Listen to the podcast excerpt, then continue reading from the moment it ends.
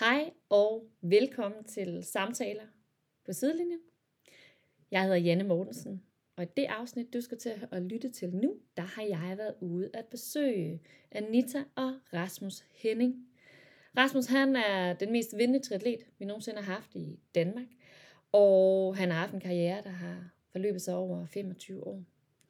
Det, som jeg talte med Rasmus og Anita om, det var særligt, hvordan det har været for dem øh, at både have en relation, når man er verdensklasse-atlet, øh, både fra Anitas og fra, fra Rasmus' side, men også hvordan det er at få børn samtidig med, at man har en karriere. De snakker også om, hvordan de bruger hver deres rolle i deres måde at være forældre på til deres i alt fire børn.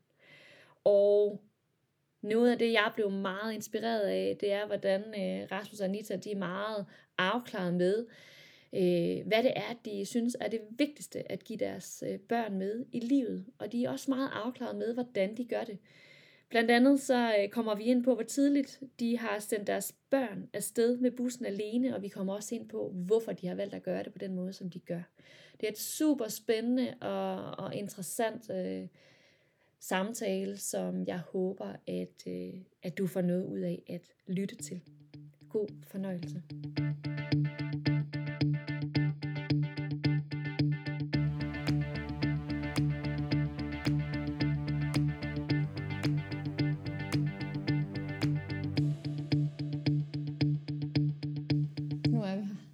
Nu starter vi stille og roligt ud. Godt. Det første spørgsmål, jeg har stående, det er, hvor længe går I tilbage som par? Vi har lige for nylig haft øh, 20-årsdag, faktisk. Vi mødte hinanden i januar 2001 på Club La Santa, hvor jeg var på træningslejr, og Anita var på ferie med, med sine forældre og nogle øh, familievenner. Ja. Så, øh, så hun kom direkte ind i min sportslige karriere øh, allerede dengang, og har ligesom, selvom hun mange gange har bandet det langt væk, så, øh, så har hun vidst, at hun gik ind til fra start. Hvor, hvor var du henne i din karriere på det tidspunkt, Rasmus? det var jo sådan relativt tidligt i min karriere, men, men, øh, men dog, jeg var professionel og levede af det på det tidspunkt, og, og havde øh, altså, kørte internationalt og tjente penge og så videre. Og hvordan, øh, hvad, hvad var dit første take på øh, sådan at komme ind i, i en atlets liv og se, hvordan Jamen, det påvirker alting? Det var jo spændende og ukendt øh, på sin vis, og jeg vil også sige det med, at vidste jeg, hvad jeg gik ind til, det ved jeg egentlig ikke, om jeg vidste, fordi det foldede sig jo ud øh, efterhånden. Øh, jeg har i hvert fald lært, at man som atlet har forskellige rammer at reagere under, når man øh, skal performe, ikke? når man skal præstere. Nogle har meget brug for at gå i deres zone, øh, og andre har brug for, det gør ikke noget, the more the merrier. Øh, så det var sådan en speciel ting at skulle lære og, og være en del af det der med, når Rasmus gik i hans zone, at man næsten kunne tale om, at han ændrede karakter.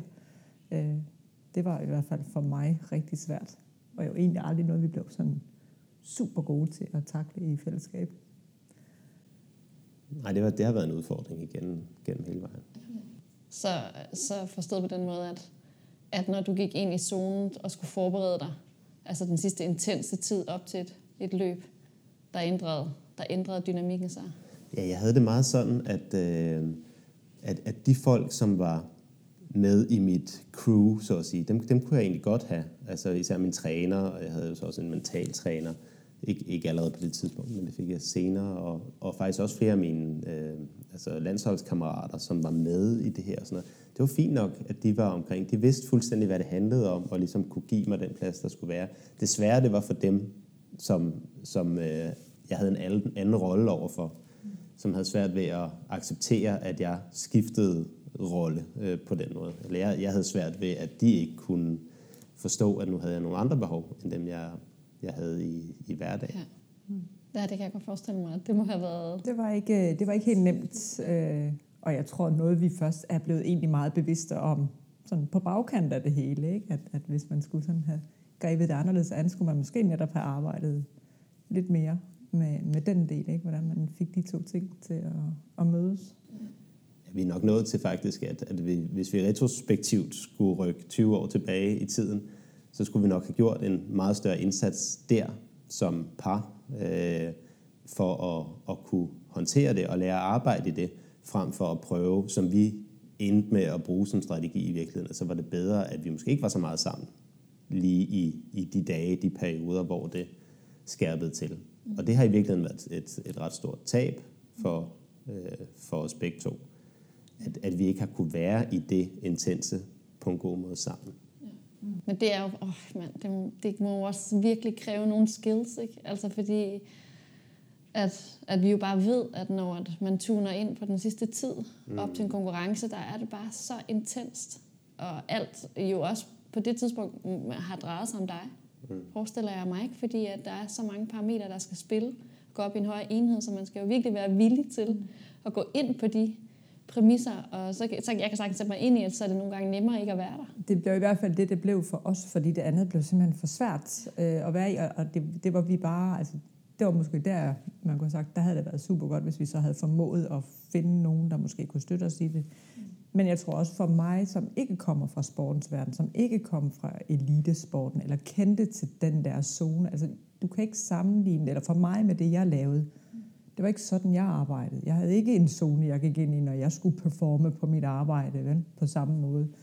Så det var svært for mig at relatere til, hvad er det her for noget? Ikke? Altså, øh, øh, det tror jeg, det er noget, jeg er, er vokset mig til at blive klogere på øh, efterhånden. Ikke? Men jeg tror, en læring i det, øh, altså hvis, hvis, hvis jeg skulle rådgive andre, som både som par, men, men måske egentlig også det samme i et øh, forældre-barn-forhold omkring sporten. Hvis der er noget i, i den relation, som er svært i forhold til sporten, og det er en relation, som man død og pine har, og også mange år frem i tiden, og det har man jo i hvert fald som forældre-barn, og det har man forhåbentlig også i et par forhold, så er det med at, at tage fat om det og, og, og finde en, en måde at være i det på fra starten af, frem for at, at give op og sige, at så, så skal far nok bare ikke være med, når jeg er ude til, til mine konkurrencer. Øh, fordi altså, det kan være så berigende at være fælles om det, og, og at man har en vigtig funktion i den andens team. Altså jeg ville have elsket, hvis Anita havde været en, en, en, en, en vigtig funktion også ude ved konkurrencerne sammen med mig. Ligesom jeg jo kunne se, eller vi kunne se, at mange af mine konkurrenter og så videre, de havde jo deres kærester og koner med rundt, og tit også deres børn, og de kunne bruge det, og de kunne få en masse energi af det, og jeg ønskede bare sådan, at det også kunne være sådan for os, men vi, vi var bare aldrig rigtig i stand til at få det derhen. Men det er virkelig interessant, det du siger der i forhold til, at når man mærker, der er noget i relationen, som ikke øh, er altså som ikke er, er optimalt under pres, at man i stedet for at flygte fra det, som jo er til den tendens, som vi typisk ser. Altså vi ser typisk, at både øh, forældre, dem jeg taler med, siger, jamen så er det bedst, at jeg i hvert fald bare ikke er med længere. Altså så kan jeg bare ikke stå på sidelinjen længere i mit barns sport, eller jeg må ikke stå, så hun kan se mig i hallen, eller alle mulige øh, måder, hvorpå at, at de egentlig flygter fra det reelle issue, der er tale om. Hvor at når vi så, når vi så øh, går ind og kigger på, jamen, hvordan kan vi rent faktisk hjælpe øh, barn og forældre til at finde ud af det på en måde, så det bliver en støtte, altså en ressource under pres, mere end at det bliver et yderligere pres så ser vi jo også en relation, der blomstrer på sindssygt mange parametre, fordi man lige pludselig formår at være, være med hinanden, altså på godt og ondt, ikke? og kunne støtte hinanden i det bedste. Men det er ikke noget, der bare er givet. Altså det er det, som jeg faktisk oplever, at mange forældre de har en idé om, at det bør jeg bare kunne, og hvis jeg ikke kan det, så må jeg hellere, så, så lader vi bare være med at gøre noget ved det. Hvor det er faktisk en helt konkret træning i, hvordan er det, I kommunikerer sammen om det, der er svært, og hvordan er det, I, i, øh, I, I skal være sammen i den her kontekst. Og, og vi, kan ikke, vi kan ikke sætte to familier op, der er ens. Fordi nogle børn har nogle behov, nogle forældre gør tingene på en måde osv., så det er vildt noget, man skal tale sig igennem for at komme frem til. Ja. Hvad sker der så, øh, da I bliver forældre? Hvornår bliver I det? Det bliver vi i 2005, altså da vi har været sammen i, i fire år. Ja. Og i en, jo, altså i nutidens samfund, relativt ung alder. Altså vi var begge to øh, lidt under 30, og Lanita var 27. Ja. Øhm, og, øh, og det var, øh, altså det var jo helt, helt planlagt og gennemtænkt og alt muligt, synes vi jo i hvert fald. Øh, det kan godt være, at, at øh, min træner og andre omkring mig, de synes, det var måske lidt en dårlig idé, at de godt kunne se, at, at øh, ja, hvis man lige går et-to år længere hen, så kommer det til at give nogle udfordringer. Og det, altså, det gjorde det da helt sikkert øh, også. Øh, måske ikke så meget i hverdagen, fordi vi var, vi var vant til at leve et, et meget øh, struktureret liv i forvejen, med meget faste rutiner, og altså det gør man som, som atlet, og, og derfor passede det at have et lille barn jo egentlig, egentlig okay ind i det. Altså det var ikke fordi, vi mistede et øh, fuldstændig flagrende udeliv, og ses med mennesker til højre og venstre, og øh, sådan, så, så, så det, det var egentlig okay, men... Øh, men det begyndte jo især at trække øh, veksler på Anita, fordi jeg var så meget væk. Øh, fordi jeg rejste jo meget på træningslejre og til stævner. Øh, og, og når hun så var alene derhjemme, efter hun begyndte at arbejde igen efter barsel, og så begyndte det at blive en udfordring. Og så fik vi så vores andet barn allerede halvandet år senere, øh, som måske var knap så planlagt, og jo i hvert fald øh, sådan... Øh, altså der, der var øh, der blev lidt svært. Og, det, og, øh, og hun blev så født øh, halvandet år før jeg skulle til OL i 2008. Øh, det vil sige, at omkring et halvt år før OL, der startede Anita så på arbejde øh, efter anden øh, barsel, og jeg var væk mindst halvdelen af tiden det halve år. Jeg arbejdede som sygeplejerske, ikke? så jeg skulle møde tidligt. Så det var noget med at tidligt op, og begge børn i klarvogn, ud og gå med hunden, og hjem og spise morgenmad, og begge børn er stadig i institutionen, så jeg kunne være på sygehuset ikke? klokken halv otte færdig omklædt. Så der var ikke meget elastik de der morgener. Hvordan, hvordan, øh, hvordan tænker du tilbage på den tid? Jamen, jeg tænker, at det var, det var hissigt. Altså, det var virkelig bare øh, få det til at fungere. Øh, sådan så flest muligt kommer nogenlunde fornuftigt igennem. Ikke? Altså, jeg, jeg, jeg synes, det var hårdt. Øh, men det sagt, så, øh, så prøvede vi, synes jeg også, at få os sådan logisteret ud af det. Ikke? Vi boede blandt andet i bofællesskab, hvor sådan ting som madlavning, det var noget, man bare gik op til i fælleshuset. Ikke? Altså, så jeg synes også, jeg havde nogle privilegier, som andre måske ikke havde, der stod med to små børn. Ikke? Jeg havde god støtte af vores forældre øh, hele vejen rundt. Men de arbejdede jo også alle sammen på det tidspunkt, ikke? så de havde jo også deres eget hverdagsliv, men jeg synes, vi var vi havde støtte af dem omkring os, men derfor var det jo stadigvæk hårdt, når hverdagen var der, og man lige stod der med situationer, og hvis der var mig og så mig, der kunne tage sig af det, så jeg kunne selv bestemme, i hvilken rækkefølge og hvornår, ikke? men ordne skulle det. Ja. Øhm, og det var da svært nogle gange, når Rasmus så øh, kunne ringe hjem og berette om, at han lige havde læst den her spændende bog, mens han havde restitueret. Ikke? Hvor jeg jo godt på den ene side vidste, at restitutionen er jo lige så vigtig en del af det at være afsted, ikke? men hvor man samtidig bare havde lyst til at sige, jeg vil også gerne læse en bog, bare 10 minutter. Ikke? Øhm, og ligesom kunne æde den der og sige, det er der bare så velundt, ikke? jeg fortsætter øh, i møllen herhjemme, og, og får det til at fungere herhjemme. Ikke? Ja. Hvilke snakke havde I inden? Fordi at, jeg, jeg forestiller mig, fordi din karriere, øh, Rasmus, den fortsatte jo ret langt ind i, at du også blev far. Så hvilke snakke havde I inden, at I valgte at gå ind i altså forældreskabet, i forhold til, at karrieren skulle køre sideløbende? Så hvordan kunne man, kan man forberede sig på sådan noget? Nej, altså ærligt talt, og jeg tror, om man er elitekarriere menneske, eller hvad man er, det der med at få børn, altså det rammer en på nogle parametre, som jeg ikke tror, man kan forberede sig på. Altså man kan godt tro, at man ved, at oh, det der med ikke at få søvn i 14 dage, det er nok hårdt, men når man så har 14 dage uden søvn, ikke? Øhm, så jeg vil sige, jo, selvfølgelig snakkede man om, at nu skal vi have børn, og vores liv må se noget lignende det her ud, ikke? men jeg tror reelt ikke. Man mærker også, fordi man jo, som du også sagde det der med, at der var jo den her periode, når du så kom hjem, og du bare ville ud med skraldespanden, så hylede begge unger, fordi nu vidste de ikke, om far han gik igen. Altså, hvor lang tid var det nu, han var væk? Ikke? Altså det rammer jo en som menneske på nogle andre parametre, end dem man lige kan putte i en kasse og sige, jamen, jeg ved, definitionen af tid er sådan, det forstår vores børn, ikke? Nej, det er virkelig, og det er jo lige præcis det, det kan man ikke. Der, der er bare, der, de skal virkelig nå en vis alder, før man kan have en, en samtale med dem om, hvad det er, det handler om. Ikke? Ja. Så der er virkelig nogle år, der, der, hvor det bare følelser. Ja, det var svært, da de var, da de var helt små, og der var, altså, der var jeg jo også meget splittet. Øh, fordi jeg havde, jeg havde sporten, altså jeg var jo, øh, altså jeg blev god til min sport, fordi jeg, jeg var ret god til at gøre de rigtige ting, og, og gøre det i store mængder. Altså, øh, og øh, havde måske ikke et, et gigantisk sådan, fysisk talent, men jeg var rigtig god til at gøre de rigtige ting. Øh, og, og så stå med det på den ene side, og det, det kræver jo en masse øh, tilvalg og fravalg øh, og, så, og så lige pludselig to børn på den anden side, der står og hiver i far og bare vil have faren, men ikke atleten.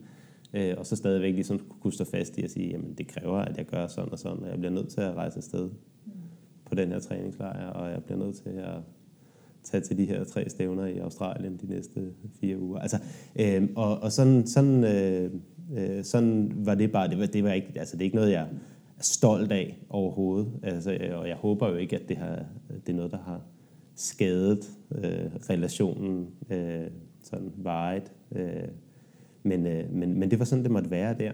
Øh, og vi, vi kunne jo ikke vide, før vi fik børn, hvor længe min karriere ville fortsætte. Men jeg tror, altså, jeg tænkte sådan, at det er der mange, der har gjort før, der har fået børn og, og stadigvæk har kunne være øh, sportsmand eller haft alle mulige andre karriere. Altså, det kan jo være alle mulige andre fag, hvor man også har et liv, som kræver meget tid væk hjemmefra og fokus på mange andre ting.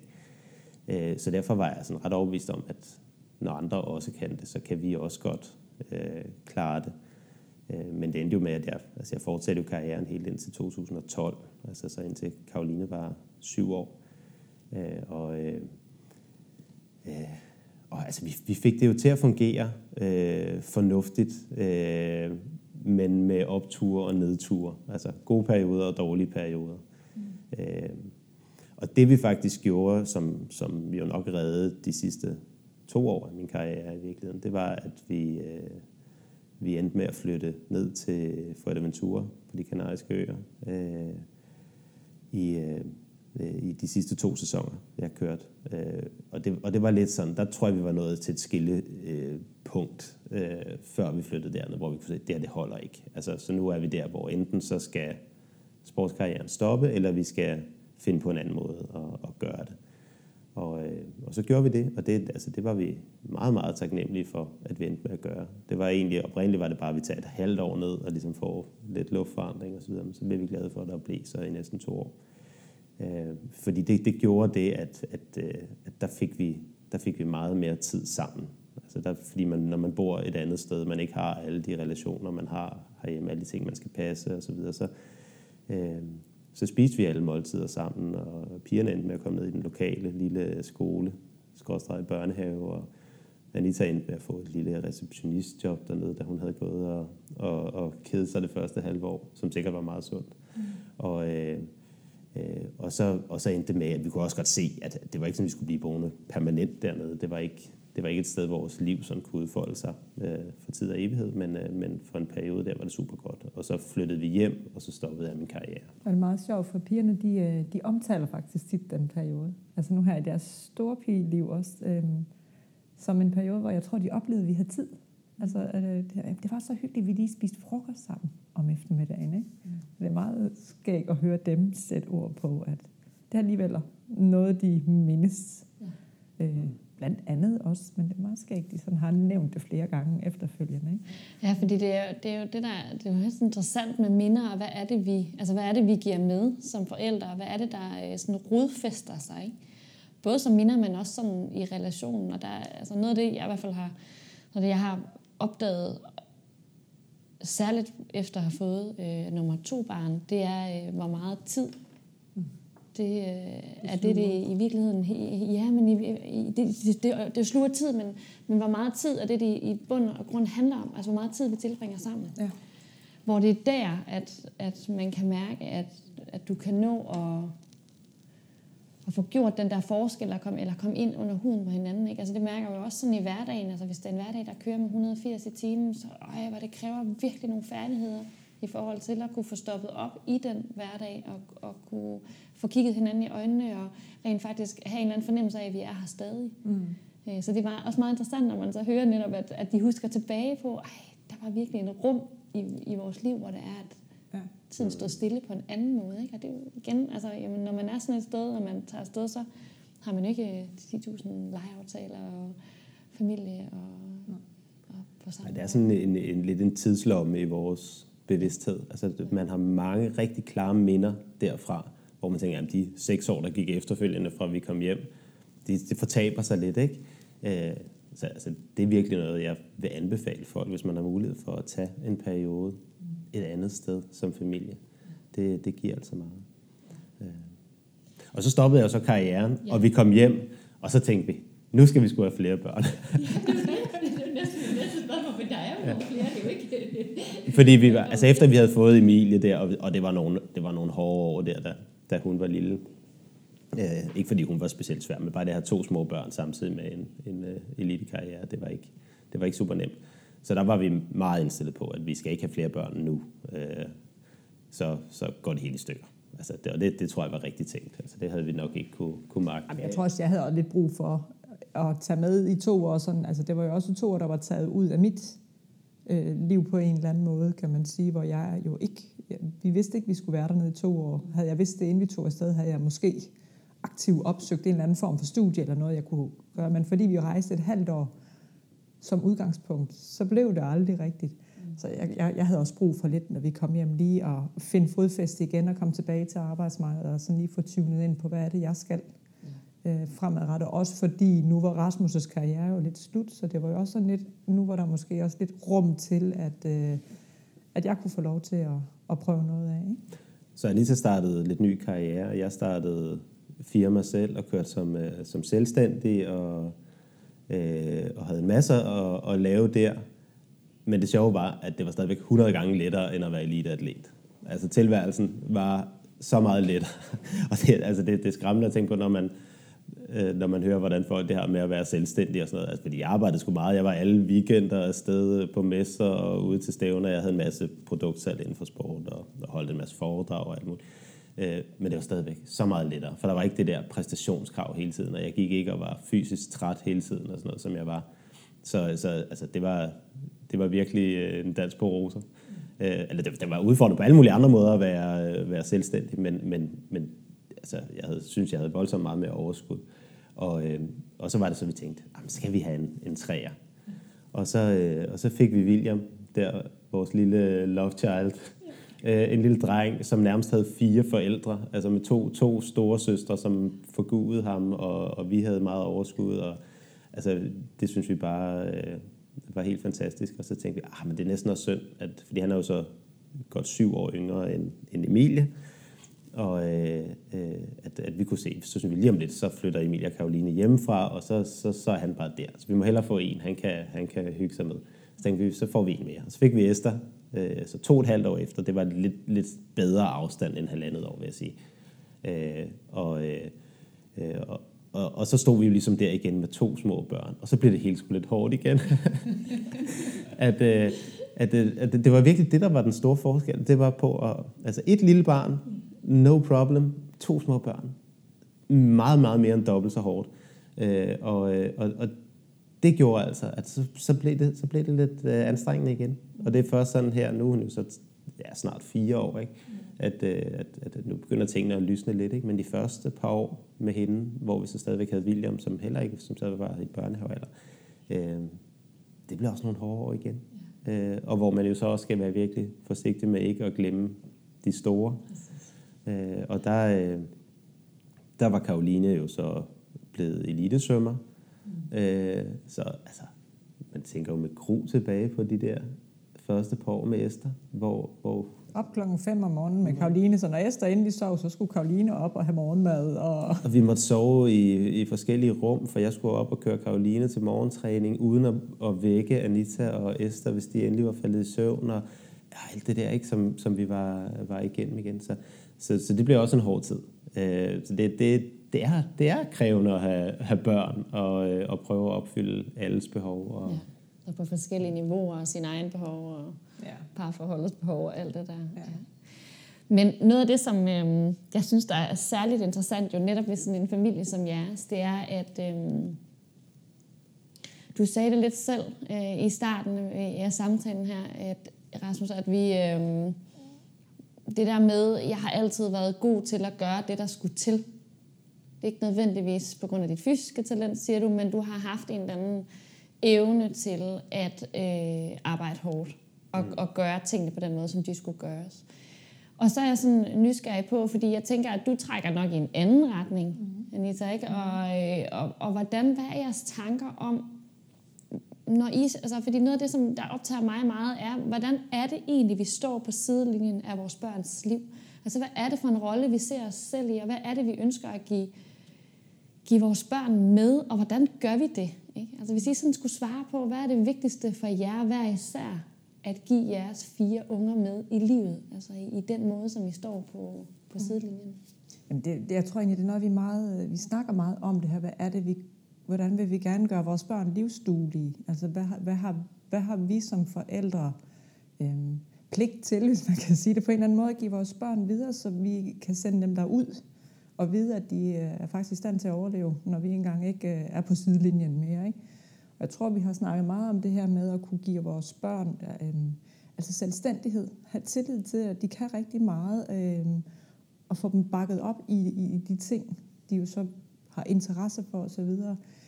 Og i høj grad sådan noget med, altså de skal lære at håndtere livet, også når det er svært. Det er dem, der skal kunne stå i det, fordi jeg er ikke med i skolen og ude i svømmeklubben, når det hele er træls, eller hvor de måtte befinde sig ellers.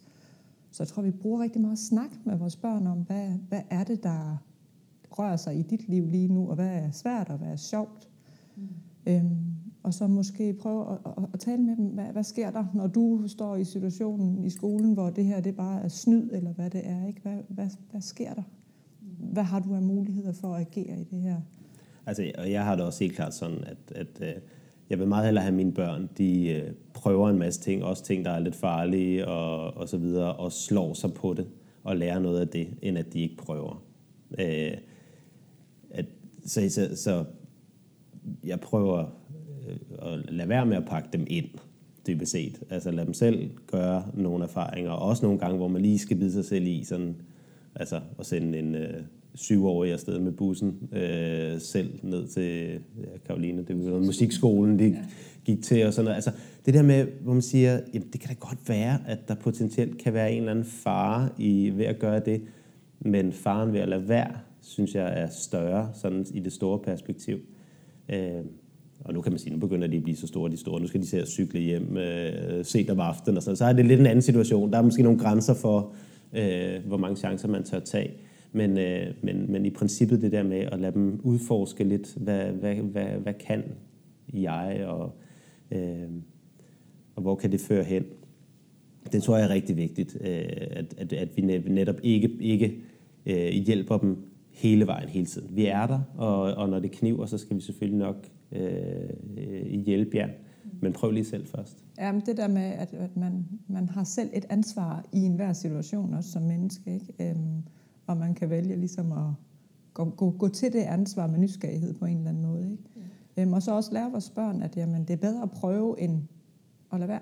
Mm. Øh, og måske så slår man sig lidt, men så tager man det med videre næste gang. Ikke? Og, og, og så synes jeg, vi har altså vi har et åbent rum herhjemme, ikke? Så, så vi snakker med dem om... Hvordan har I skabt det åbne rum? Det er jo ikke bare noget, man bare lige sådan gør. Altså, hvordan har I skabt et åbent rum i jeres familie? Altså noget så simpelt som, vi har måltider sammen, uden skærme og tv og så videre, ikke? Øhm, jeg kan huske, det var noget, jeg tror, jeg kom med fra mit barndomshjem. Jeg havde også en far, der rejste rigtig meget.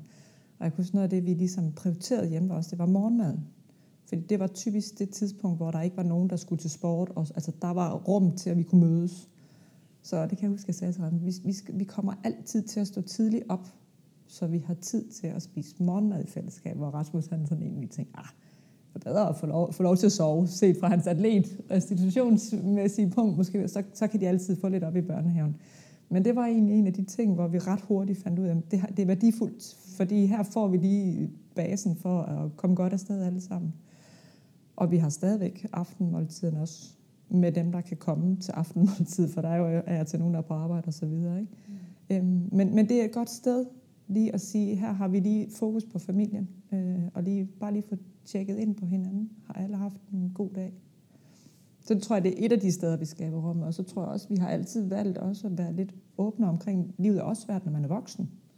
Altså, det kan også være svært at være voksen, og også at sige til vores børn, vi synes også nogle gange, det er svært at være forældre, for vi ved ikke altid, hvad den rigtige fase er. Vi ved ikke altid, om det, vi gør nu som forældre, det er rigtigt. Så derfor har vi også brug for, at I melder tilbage. Er vi på vej den rigtige vej? Øhm, så alle kan justere ind, ikke? Ja, så også, at vi, vi prøver også at vise noget sårbarhed over for vores børn nogle gange, og fortælle dem, at, at det, det, er ikke bare, det er ikke bare let altså i vores parforhold og også i vores børneopdragelse, at, at det er okay nogle gange at være i tvivl om, at du stiller mig i en svær situation her, når du spørger, om du må det her eller det her, fordi jeg ved ikke, hvad det rigtige svar er. Og vi to er måske heller ikke helt enige nødvendigvis om alting. Men det, at vi, at vi så kan, kan tale om de ting, og at vi også Altså, vi går også meget ud af, og, og at, at, at de ting, vi snakker om herhjemme, er ikke noget, man behøver at gå ud og fortælle øh, alle og enhver derude. At vi kan godt have et fortroligt rum øh, herhjemme. Øh, og det, det virker øh, delvist i hvert fald. Det er jo ikke alt, man får at vide af sine teenagebørn. Det tror jeg, at de fleste oplever. Men, øh, men heldigvis så har vi, har vi nogle ting, som de fortæller mig, og nogle ting, de fortæller Anita, og den ene lidt mere, og det ene, det ene og den anden. Og, altså, Øh, men, øh, men jeg synes da, at vi får, får snakket.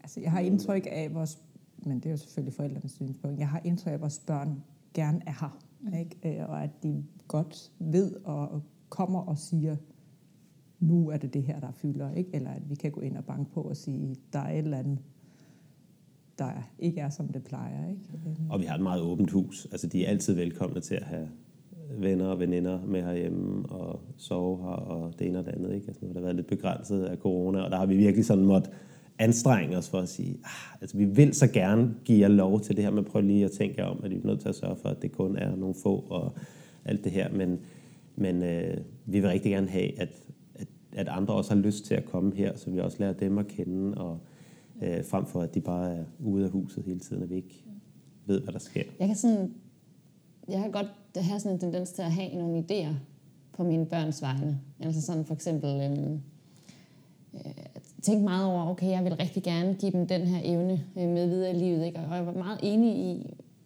som I siger, altså at kunne stå i modstanden og kunne holde den ud. Ikke? Fordi vi ved bare, at, at, at det er en del af livet at kunne, at kunne være i ubehag, øh, mm. og at vi, vi skal forsøge at undgå altid at flygte fra det, men at kunne, kunne stå det ud.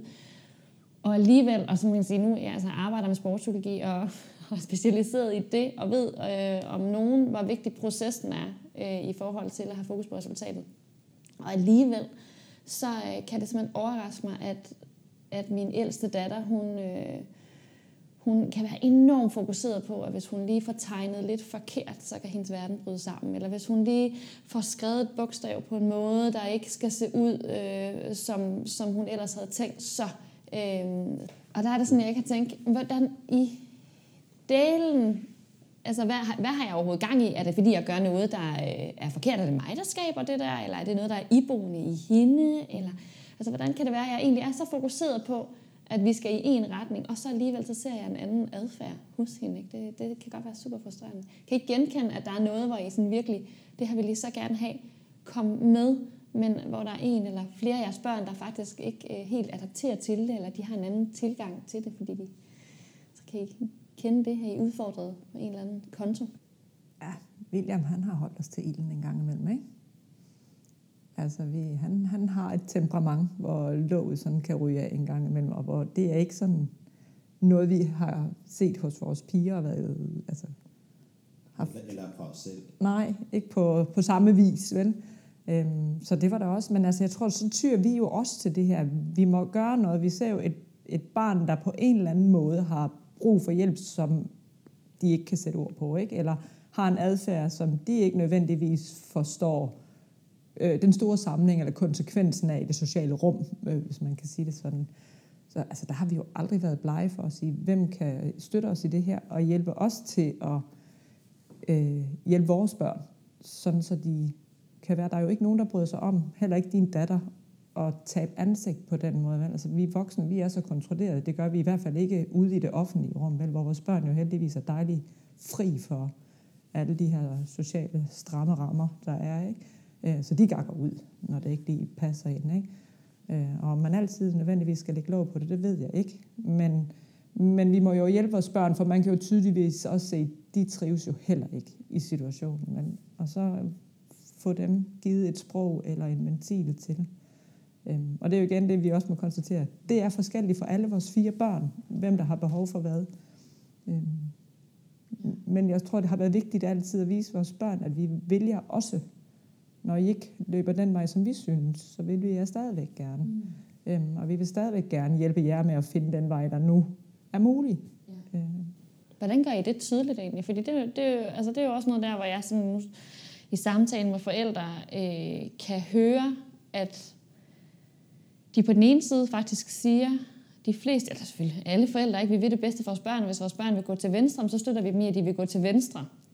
Men så i næste sætning, så kommer der alligevel, men jeg tænker, det ville være meget godt, hvis de gik til højre, fordi der, der er bare nogle muligheder, hvis de vælger det og det og det, og det er vigtigt at have noget at falde tilbage på, eller det er vigtigt, og så videre, så videre. Så der kommer næsten altid et men. Altså intentionen er fantastisk at, at bakke 100% op, at de finder deres egen vej, og så alligevel så påvirker man øh, med en eller anden sætning, der kommer efterfølgende. Mm. Hvordan, øh, hvordan gør I? Jamen det er, det er rigtigt, at øh, som udgangspunkt, så vil man jo gerne være sådan, at man tænker, det er helt jeres eget valg. Altså gør fuldstændig som, som, som I, I, I har lyst til. Øh, men det er da rigtigt, at øh, man har vel også en tanke om, hvordan man selv synes øh, er det bedste. Men vi har, vi har ikke været ude i så mange øh, sådan virkelig divergerende retninger øh, endnu. Altså det nærmeste var måske, da Karoline valgte at stoppe med at svømme, øh, hvor, øh, øh, hvor hun jo faktisk, da hun nåede så langt i processen, havde svært ved at udtrykke over for mig især, at hun var nået dertil. Fordi hun vidste godt, at det var noget, der, der fyldte meget i min identitet, og, og et eller andet sted havde jeg jo også en forestilling om, at hun kunne blive en dygtig atlet inden for svømning, eller, eller måske endnu mere triathlon, hvis hun valgte det på et tidspunkt. Men, øh, øh, men, men, men, men det var ikke der, hun var. Og, øh, øh, og hun var meget afklaret. Altså, hun er en utrolig øh, eftertænksom og, øh, øh og meget reflekteret pige. Altså, så der, der var ingen tvivl om, at det var det rigtige, og det har også vist sig efterfølgende, at det, det var, som det skulle være. Hun har ikke været i tvivl om det. Men hvordan, øh, ja, undskyld lige afbryde, hvordan, øh, hvordan oplevede du så, at, at det var svært for hende at sige til dig? Jamen, hun gik lidt rundt om den varme grød, og jeg tror også, hun endte med at sige det til dig først, og du må ligesom komme og prikke til dig. Der er noget, din datter hun gerne vil snakke med dig om. Øh, ikke hvor, øh, hvor altså jeg, jeg, jeg, på en måde bliver jeg lidt skuffet over, at Karoline var bange for, hvordan jeg ville reagere. Fordi altså, der var ingen tvivl om, at, altså, at hendes øh, trivsel øh, var og er meget vigtigere for mig, end hun gjorde det. Altså, øh, øh, jeg kunne da godt ærge mig lidt over, at, det ikke, at vi ikke skulle have det spor sammen. Det var også noget, jeg havde set frem til øh, sammen med mit barn på en eller anden måde, men, men, øh, men værre var det heller ikke. Øh, og så kunne jeg se, at hun i øvrigt trives fint og, og laver en masse andre sjove ting nu. Øh, så, så der var ikke noget i det, men, men, men, men det var måske sådan et sted, hvor altså, hvis, hvis jeg kunne have valgt fuldstændig, så skulle hun nok have gået til højre, og så skulle hun nok have fulgt det der, fordi jeg kunne godt se, at vi kunne have fået en masse sjov ud af det, og hun kunne have fået en masse øh, spændende ud af det. Øh, men, øh, men, men det var jo fint også, altså fedt, at hun havde den selvstændighed, der gjorde, at hun ikke bare fortsat i overvis derude af, ud af et spor, som hun dybest set ikke selv følte var, var det rigtige. Men man kan godt, altså når jeg, også, når jeg sidder, øh, nu kan jeg jo se dig, ikke? Altså, mm. og kan se, hvordan øh, at du taler om netop, jamen hvis hun havde gået den her vej, var det noget, vi kunne have sammen, ikke? Men selvfølgelig er hendes trivsel vigtigere for mig. Mm. Ikke? Det ved man jo godt i hjertet, at det er. Men, men der er bare lige det der men, men det kunne også have været. Man kan jo godt sætte sig ind i, at det er hammerne svært. Altså at, at forsøge at tilsidesætte sine egne idéer. Mm. Og være fuldstændig åben for, for det der menneske, man står overfor. Ikke? Fordi du også ved om nogen, hvad det er for nogle oplevelser, det også kan give i livet, og hvad det er for en...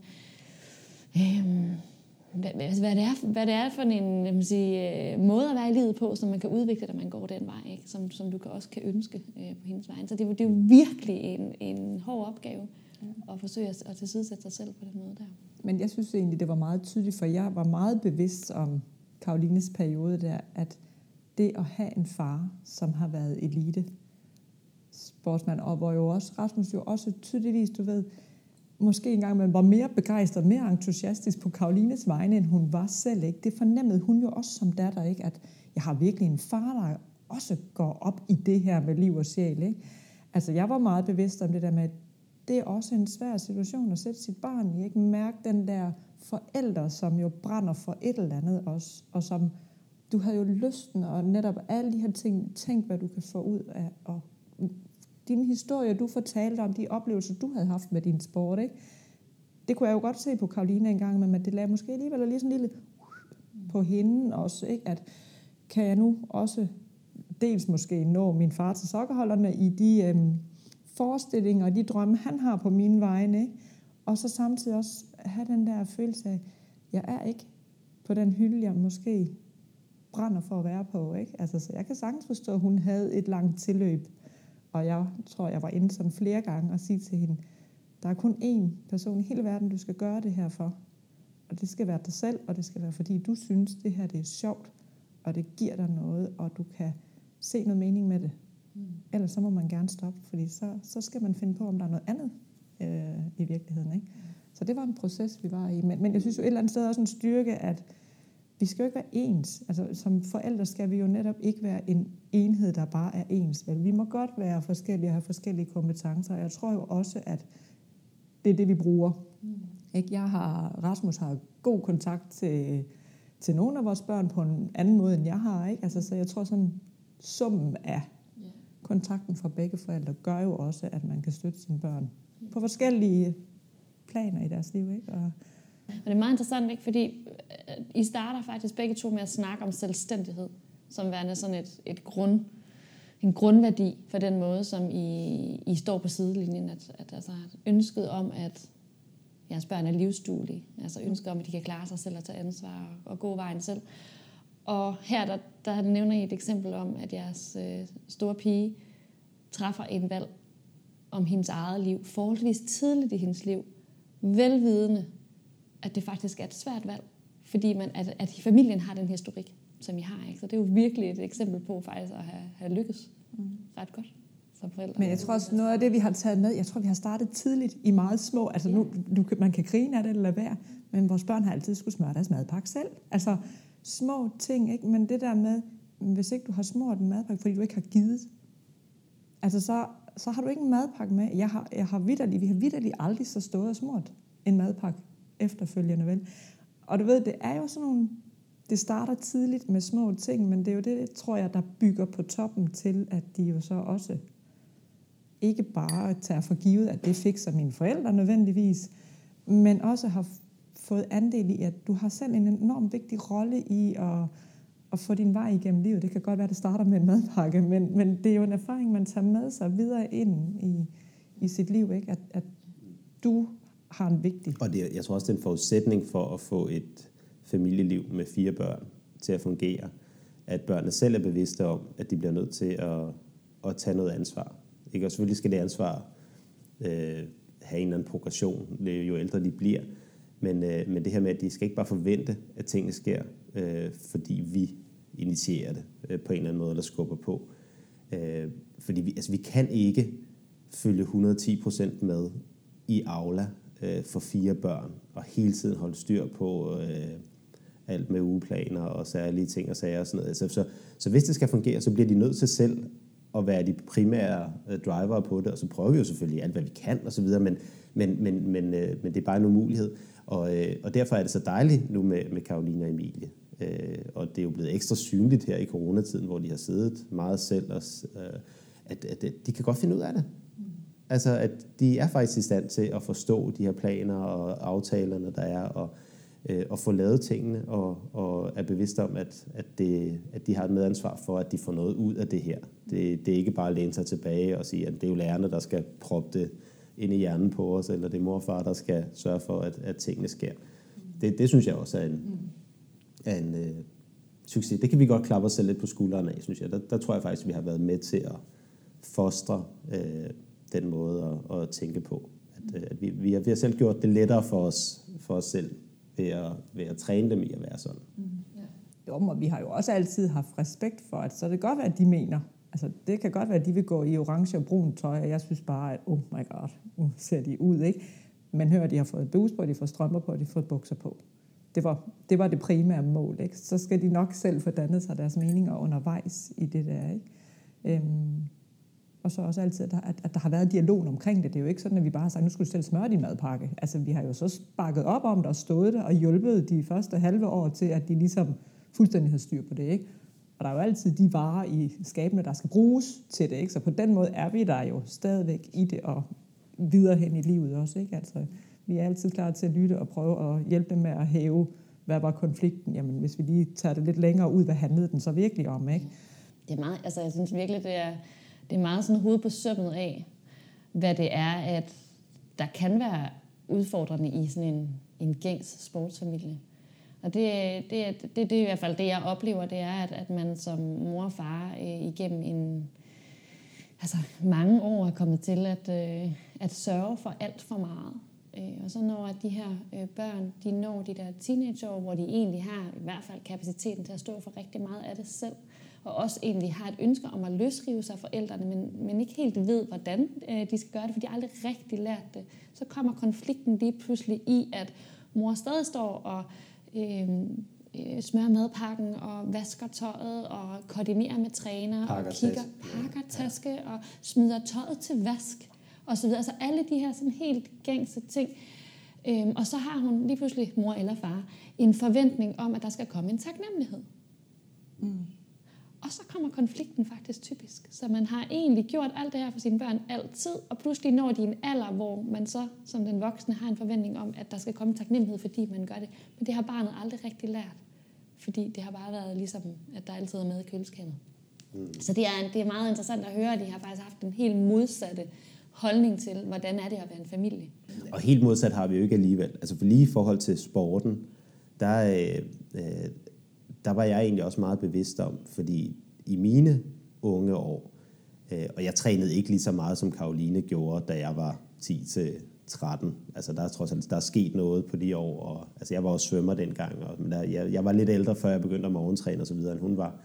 Men, øh, men jeg havde ikke, der var ikke, der var ikke de samme ressourcer i mit barndomshjem til at hjælpe mig lige så meget, øh, og det savnede jeg dengang. Altså, og et eller andet sted, selvom jeg jo godt ved, øh, navnlig efter, som jeg blev ældre, det var ikke på grund af mangel på kærlighed, det var simpelthen, der var, der var andre ting, der fyldte i, mm. øh, i min forældres liv. Så jeg blev ikke kørt ret meget rundt, og der var, der var bestemt ikke nogen, der pakkede mine tasker eller, eller noget som helst. Så jeg, tit, når jeg kom hjem om aftenen, så skulle jeg selv stå og lave noget mad, eller varme noget mad i ovnen. Vi kunne- havde ikke en mikroovn og så videre. Altså, der var sådan nogle ting, hvor, hvor, hvor, når jeg så tilbage, der kunne jeg sgu egentlig godt have brugt mine forældre lidt mere. Og, øh, og det påvirkede selvfølgelig mig til at sige, at jeg vil faktisk gerne hjælpe med nogle flere ting, øh, end, end jeg selv oplevede. Fordi det, det, det, det synes jeg var, var, var egentlig over grænsen dengang. Øh, øh, så, så, så vi har prøvet at finde den der balance øh, der. Altså, hvor jeg har helt sikkert hjulpet mere øh, omkring det, fordi jeg jo også ved, hvor, hvor ekstremt krævende det er. Så jeg har kørt hende mere. Jeg har ikke tvunget Karoline til at cykle selv ned klokken halv seks om morgenen til, til morgentræning, øh, for eksempel. Og jeg har også stået og varmet noget mad til hende, så det var klar til, når hun kom hjem om aftenen. Altså sådan nogle ting. Øh, øh, men, men, men, men det er nemlig en meget fin balance. Du må ikke fratage dem deres eget ansvar for øh, at kunne klare det, øh, men, men gerne øh, hjælpe til på en eller anden, være lidt stødpude. Selvfølgelig, og, og alt er jo også i faser. Mm. Ikke? Så det vil sige, at nogle gange, altså vores, hvor, ligesom vores liv er i faser, vores børns liv er også i faser, så der vil være nogle perioder, hvor de har brug for ekstra støtte, og nogle perioder, hvor man kan se, der skal jeg trække mig lidt for, at de kan udvikle sig. Det, det, det, og der ved hele essensen er det jo kommunikationen. Kommunikationen er, hvad har du brug for fra mig lige nu? Mm. Hvordan kan jeg bedst hjælpe dig lige nu? Ikke? Så har vi faktisk ikke særlig mange atleter i mental motion, der fortæller, at jeg vil gerne have, at du både smager madpakke, vasker ved tøj, øh, rydder op for mig, øh, og, og, og, en lang liste. Det gør de aldrig. Altså, de kommer måske med nogle få ting og siger, at det er virkelig dejligt, når der er handlet ind til det og det, sådan, så jeg kan sørge for at få det med, eller jeg, jeg sætter så meget pris på, at du kører mig om morgenen, mm. eller om eftermiddagen. Og så er det de ting, man, man, man aftaler og siger, godt, så er det det, men så er der lige pludselig heller ikke nogen, der bliver holdt til ansvar for en manglende taknemmelighed for noget, fordi der er blevet talt om det. Mm. Ja. Nå, vores tid er gået, og du skal videre i den møde. Så jeg vil, øh, jeg vil slutte den her, selvom vi kunne snakke i lang tid Vi endnu. kunne sagtens fortsætte. Ikke? Ja, det kunne ja. vi. Tusind, tusind tak, fordi at I vil komme med jeres øh, historie om, hvordan I er en familie på fire, og med en historik i, i sportens verden. Ja, tak for det. Selv tak. Henning. Tak fordi du lyttede med. Husk, du er meget velkommen på Sidelinjen, som er mit online site til forældre, der står på sidelinjen i deres barns sportsliv. Det er et site, hvor jeg lægger min online oplæg ud, øh, nogle artikler og podcast, jeg laver, eller andet materiale, som handler om netop den her rolle. Det er at stå på sidelinjen i sit barns liv og selvfølgelig sportsliv. Du finder det hele, det koster kun din e-mail, på www www.mentalmotion.dk slash sidelinjen. Tusind tak for at lytte med.